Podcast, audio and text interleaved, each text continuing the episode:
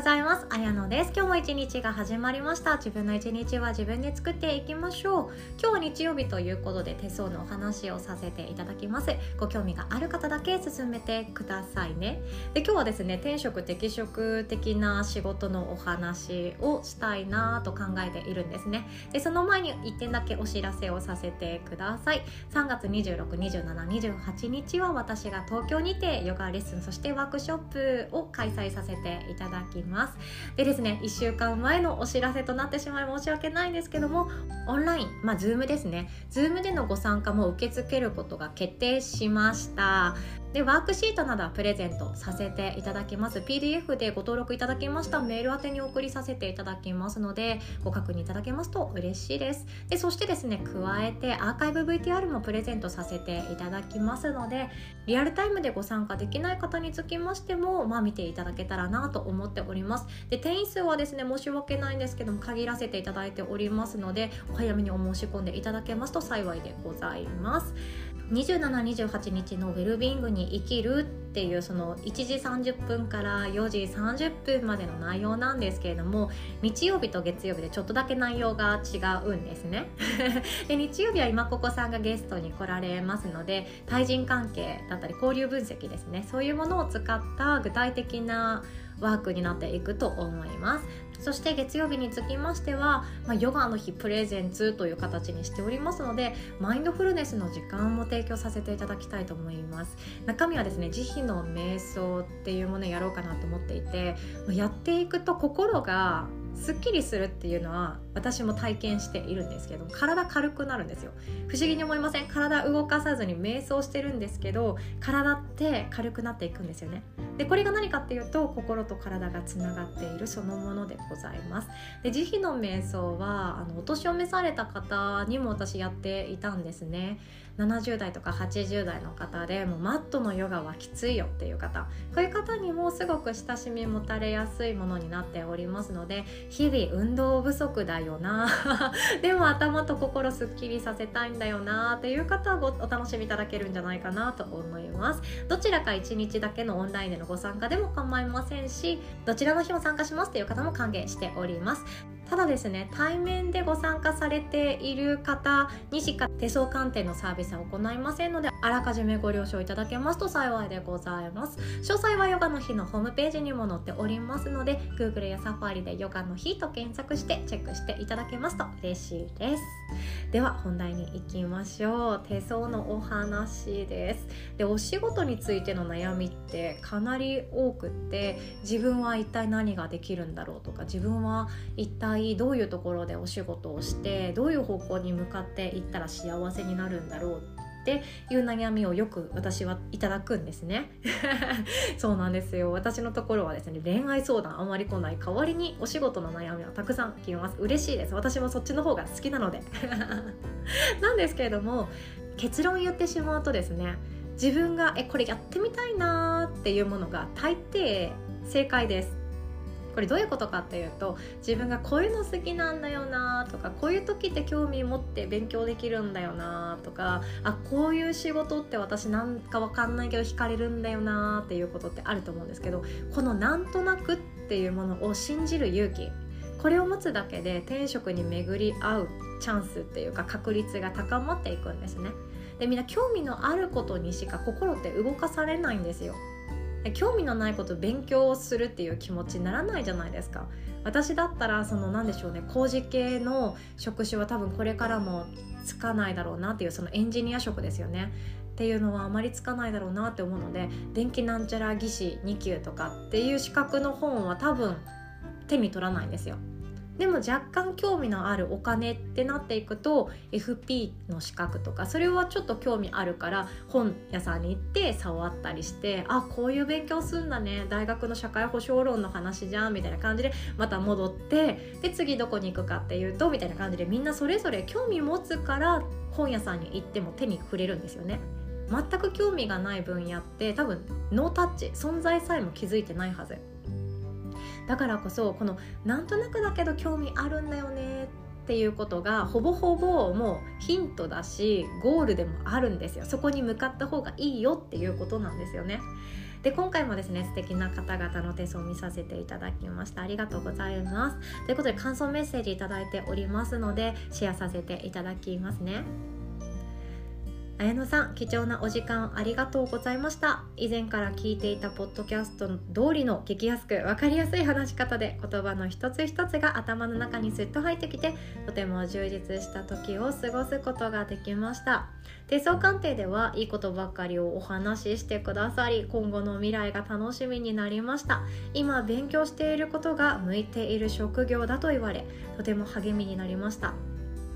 たくさんのキーワードをいただいて今後どんな自分でありたいかどんな人たちを幸せにしたいかを考え行動していきたいと思いました。晩年期のテーマは夢。そう夢なんですよこの方。どんな夢や希望を与えるのかワクワクします。これから好奇心の赴くままに日々過ごしていきたいと思います。これからどんな選択をしても未来につながると確信しました。本当にありがとうございます。いやー嬉しいです。ありがとうございました。もうこちらの方めっちゃ素敵な方で一緒に時が来たらお仕事したいなと私は思っています。片思いですね。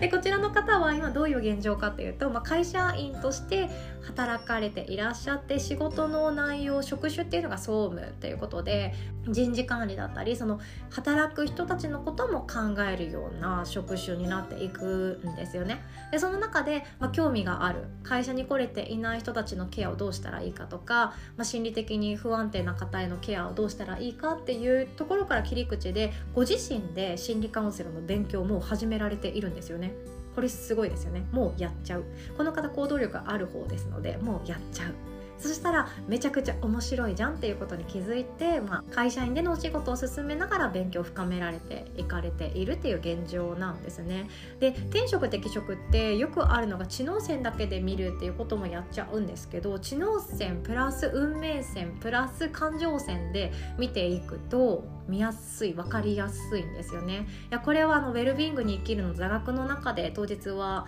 やりたいなと思っているんですけれども例えば感情って線っていうものがぐーんと伸びきっていてすごくあの情緒不安定だったり感情の起伏が激しい。っていう方でもあるけれども知能線が真下にぐーんと下がっている。で運命線が外から登って、えー、と中指に向かっている。こういう方と、えっと、運命線が全然違う。感情線は短い。知能線は真横に行っているっていう方だったら全然違う環境が合っているんですよね。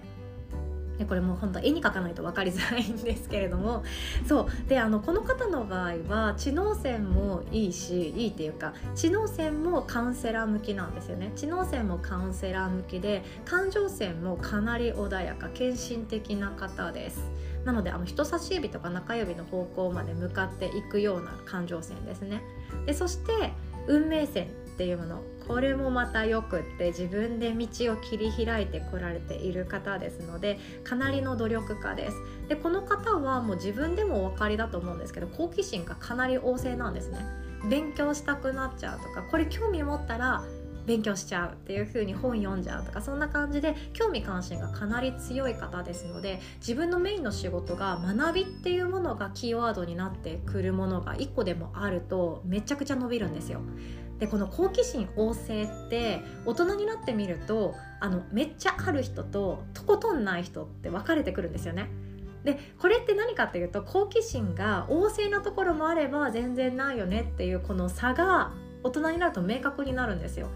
例えばですけど恋愛もう結婚してる人からしたら恋愛への興味ってほとんどなくなっていくはずなんですよ。別に恋愛どうのこうのじゃなくてお金どう資金繰りしていくかとか子供の教育費どうしていくかとか、えっと、毎日の家事をいかに楽にするかそっちの方が興味関心強いですよね。でも結婚これからでしかもパートナーともまだいなくって彼氏もいなくってで自分のお金とかこれでいいのかなとか仕事もこれでいいのかなっていう方の興味関心っていうのはどういう場所でどんな人と出会えるかだったりどんな仕事に就けばどんな人生が待っているかっていうその柔軟だからこそ悩むことってあると思うんですよね。その興味関心っていうのはみんな違うんですよ。それぞれ違います。家事の中でも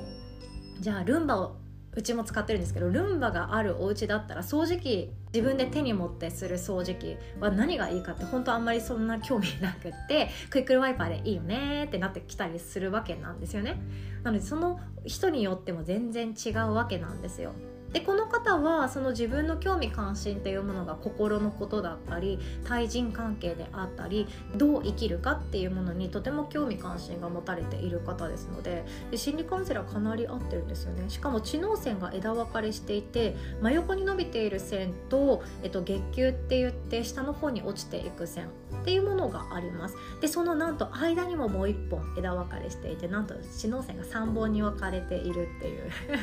あの結構珍しいしいかなとも思います。でこういう方はですね淡々とした仕事もできるんですよ。つまり夢中になる仕事もできます。淡々と処理をする仕事。これも没頭してできることがあります。ただ誰からも誰とも触れ合わない。誰からも感謝されない。その自分に直接ですね会社を通じて感謝をされるじゃなくて自分に直接感謝の言葉が入ってこない仕事っていうのは結構ストレスになりやすい方だったりもするんですね。なの知能線が真横に伸びている方であれば何か没頭するとか夢中になるとかそういうものがあっていたりもするので会社っていう団体で働くのもありちゃありなんですよね。でもぐーんと下に落ちてきている方であればチームとかコミュニケーションそこを重視して毎日仕事をされているのでその的確に仕事をやればいいじゃんとか利益出せればいいじゃんとかそのいつまでに納期に間に合わせればいいじゃんっていうそういうことよりも誰とどんな風にあに絆を深めながら仕事ができたかとかどんないいやり取りができたかっていうことにも重きを置いている方なんですね。なので会社っていうその大きな団体ってみんな向いている先が違うんですよ。さっきの話で言うと興味関心がみんな人それぞれ違うんですよね。私もそうでした。私はいかに怒られずに 自分の企画書を通すかっていうことに重きを置いていたりあとは一刻も早くお家に帰ってもう月曜から夜更かしをダラダラ見たいみたいなね。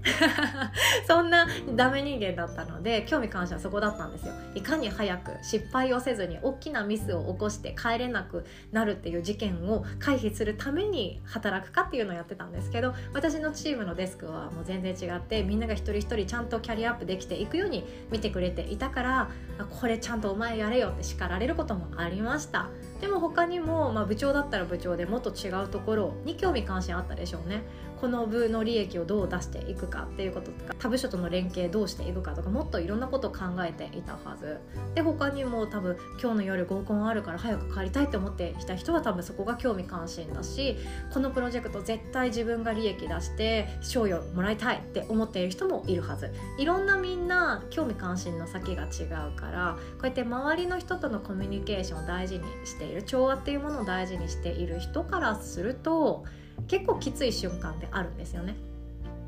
周りに影響されやすいということもありますので、まあ、こういう方はですね副業がもし OK なのであれば副業で自分個人でどうにかできるものっていうのを育て始めた方がいいかなって思います。多分そっちの方が楽しくなっていくので会社でのちょっとした辛いことがあってもまあいいや私こういう仕事やってるしこっちでこのコミュニケーションとか絆っていうものは満たされてるから会社での仕事はこんだけだってもまあいいよね。給料もらえてるからっていうふうに割り切っていけるような環境ができるんですよね。なので自分を1個のコミュニティに置かないっていうのはすごい大切です。分散させておくっていうのはすごい大切です。どこかのコミュニティがうまくいかなくなっても他のコミュニティがうまくいっていれば心ってなんとかなるんですよ。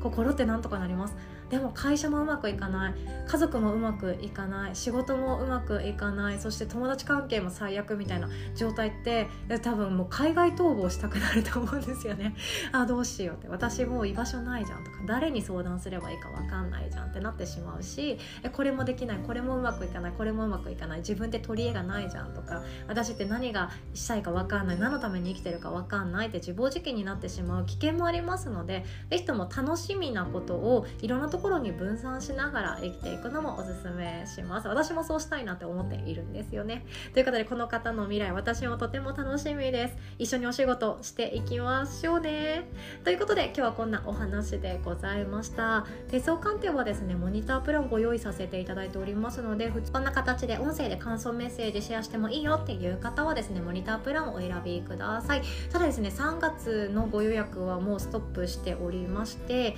4月の11日以降の予約を今受付しております。で4月もですね申し訳ないんですけど平日日中だけ私は対応できますのでごめんなさいね土日がちょっと厳しくてですね。ということで平日の日中私もずっと仕事してます。無理ですっていう方はですね手相鑑定している VTR をプレゼントするっていうサービスもございますのでそちらをお選びいただけたらいいかなと思います。では最後までお聴きくださりいつも本当にありがとうございます。手相鑑定のサービスはですね3月2728日のウェルビーイングに生きるっていう対面でご参加された方にサービスさせていただきますのであなたの人生のキーワードであったり転職に気づくヒントお伝えさせていただきます。お会いできるの楽しみにしております。では今日も素敵な一日をお過ごしください。おしまい。